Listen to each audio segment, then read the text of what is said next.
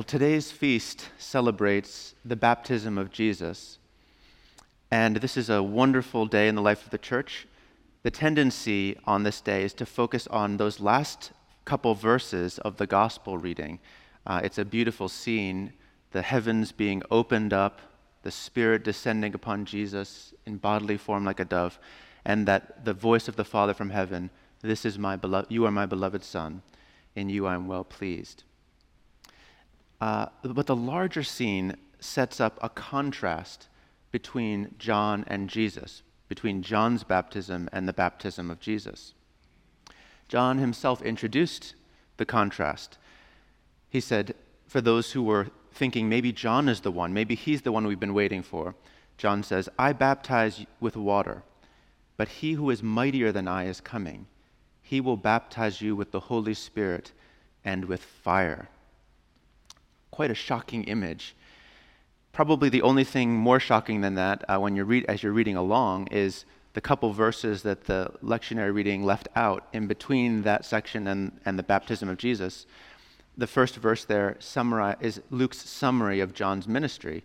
And Luke says, With many other exhortations, he preached good news to the people. So we're supposed to see John's message not only as the shocking image that it is, but as good news. This is good news for us. Um, and I'd like to think for a few minutes today about how that is. How is this good news that we'll be baptized with the Holy Spirit and with fire?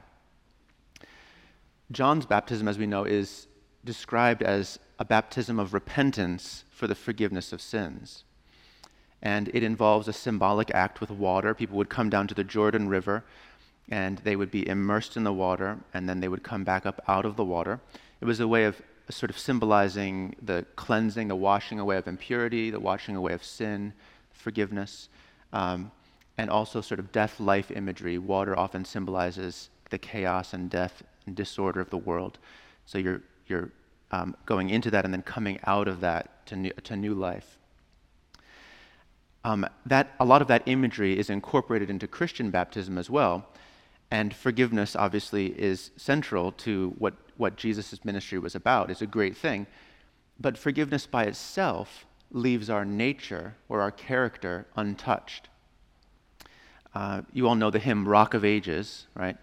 Uh, Rock of Ages, cleft for me, let me hide myself in thee.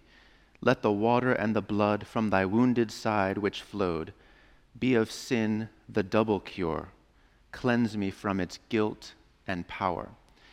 So the, the forgiveness of sins, the re- baptism of repentance, works on the guilt of sin, right? The debt that we owe.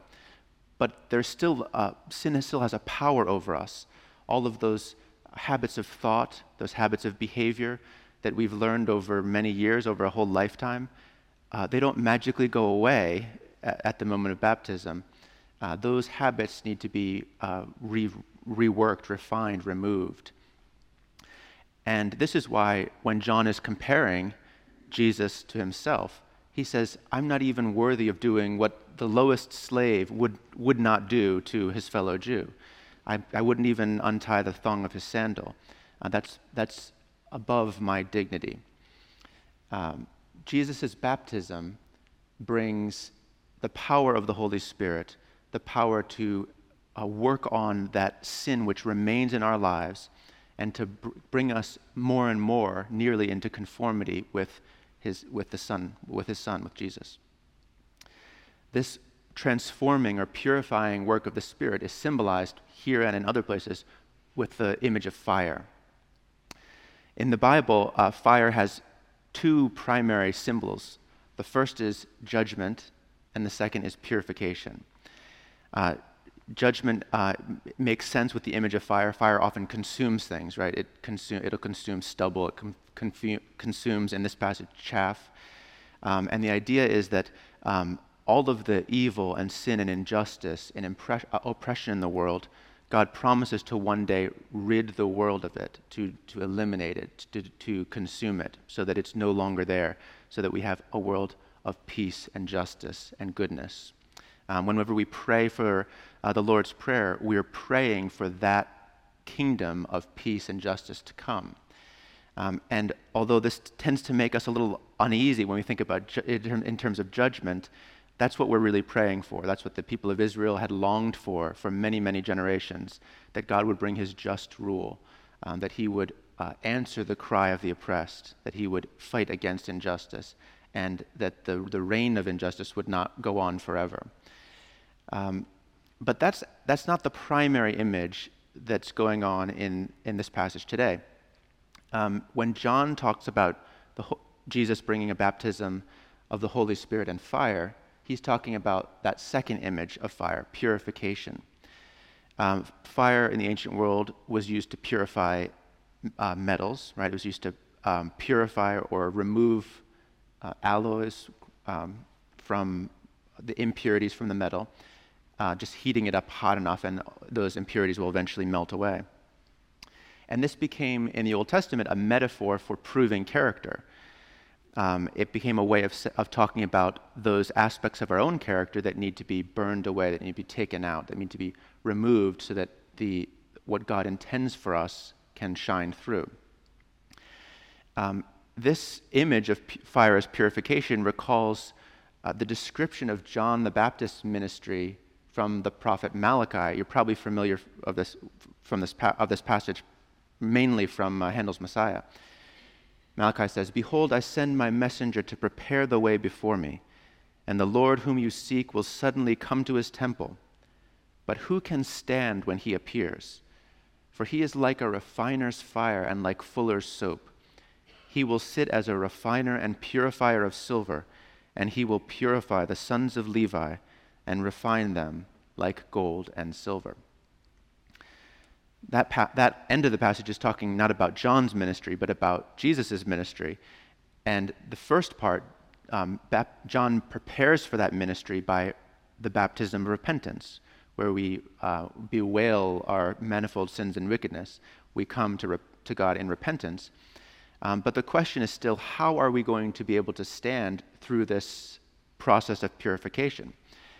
Um, with all of that context in mind, that should help that should help us to see that when we talk about Christian baptism or when we see someone baptized in church, this is not a nice, tame, you know, uh, s- symbolic act, um, but the reality that's undergirding that is remarkable. It's it's really an incredible process. Not only does it represent forgiveness of sins, God's acceptance of us, and clearing away our guilt, but also um, adoption into his family, being incorporated into the body of Christ, and then specifically with related to, related to the idea of purification, the power of the Spirit in our lives to work on the sin that, is, is, uh, that still remains, to overcome that power of sin in our lives. Um, there was a, um, it, it, represents really the immersion of, God, of, of God's people in the Spirit of God, being clothed with God's power in order to be transformed into Christ's likeness. Uh, there was a, uh, uh, an Anglican uh, lay writer, Dorothy Sayers. She wrote mysteries, and she also wrote. Uh, she tr- was a she was a, a, brilliant scholar. She translated the Divine Comedy, among other things. And uh, she got bored with this I mean, she got tired of hearing over and over again people claiming that, that Christian doctrine was dull. People aren't coming to church anymore because theology and doctrine is so boring. And she finally said, If we think it dull, it is because we either have never really read the creeds or have recited them so often and so mechanically as to have lost all sense of their meaning. The Christian faith is the most exciting drama that ever staggered the imagination of man, and the dogma is the drama. Uh, so when we think of Christian baptism, it, we, it, you know, we often think of just the you know, pretty gowns and the flowers and the pictures. But all of that, the reason for all of that, the reason that that's so significant is because of the deeper reality of what's going on and what, and, and what is symbolized by the act. Um, with that in mind, we should all, I think, be willing to admit that we are not yet there. We have not yet arrived. We are not yet perfect images of God's Son. And so that process of transformation will at times be difficult, uncomfortable, even painful. Um, I keep on talking about transformation, but that's just a fancy word for change, and none of us likes change. So, again, going back to the original question, why is this good news? I think there are two reasons in particular that the passage points out. First, remember the other symbol, the other symbol of fire in the, in the, in the Bible. Um, God promises that evil will not be left unchecked, that the evil and injustice of the world will one day finally be dealt with. God will put the world to rights. And as uncomfortable as that may be, we typically like that idea with the world out there, but it includes the evil in ourselves. It includes our own sin and evil. And if we cling to that, if we, if we refuse to let it go, what we're doing essentially is identifying ourselves, not with Christ, but with the evil that God will one day finally deal with.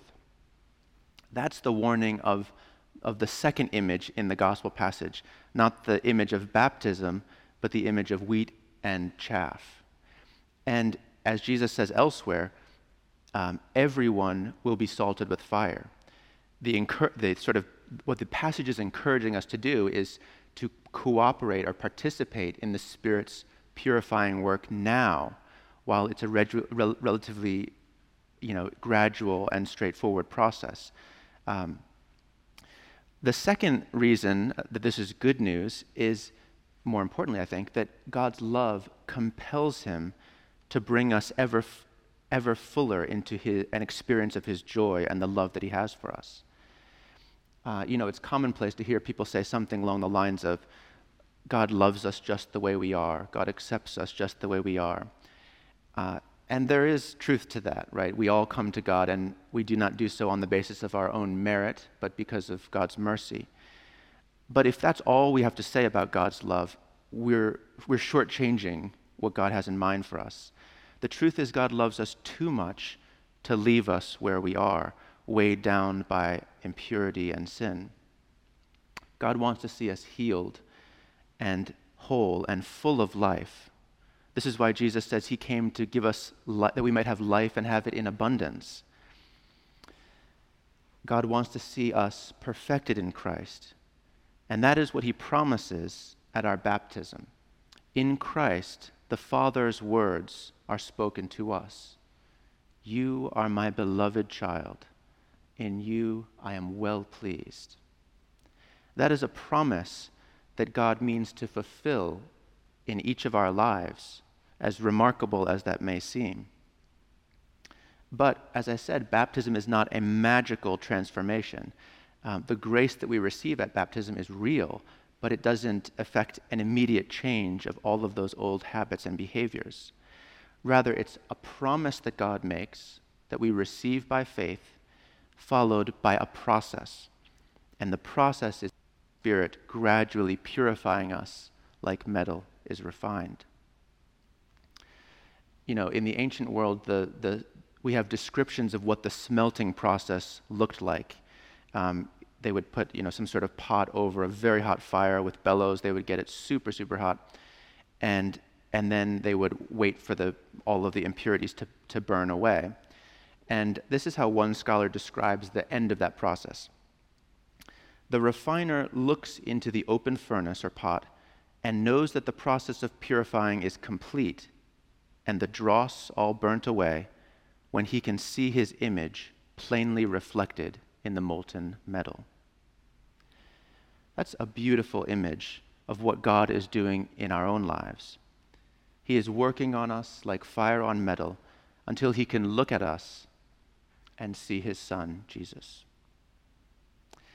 May we be willing partners in this work of purification, however painful or uncomfortable it may be at times, trusting in God's promise that we will one day be, by his grace, what in Christ we are now by faith.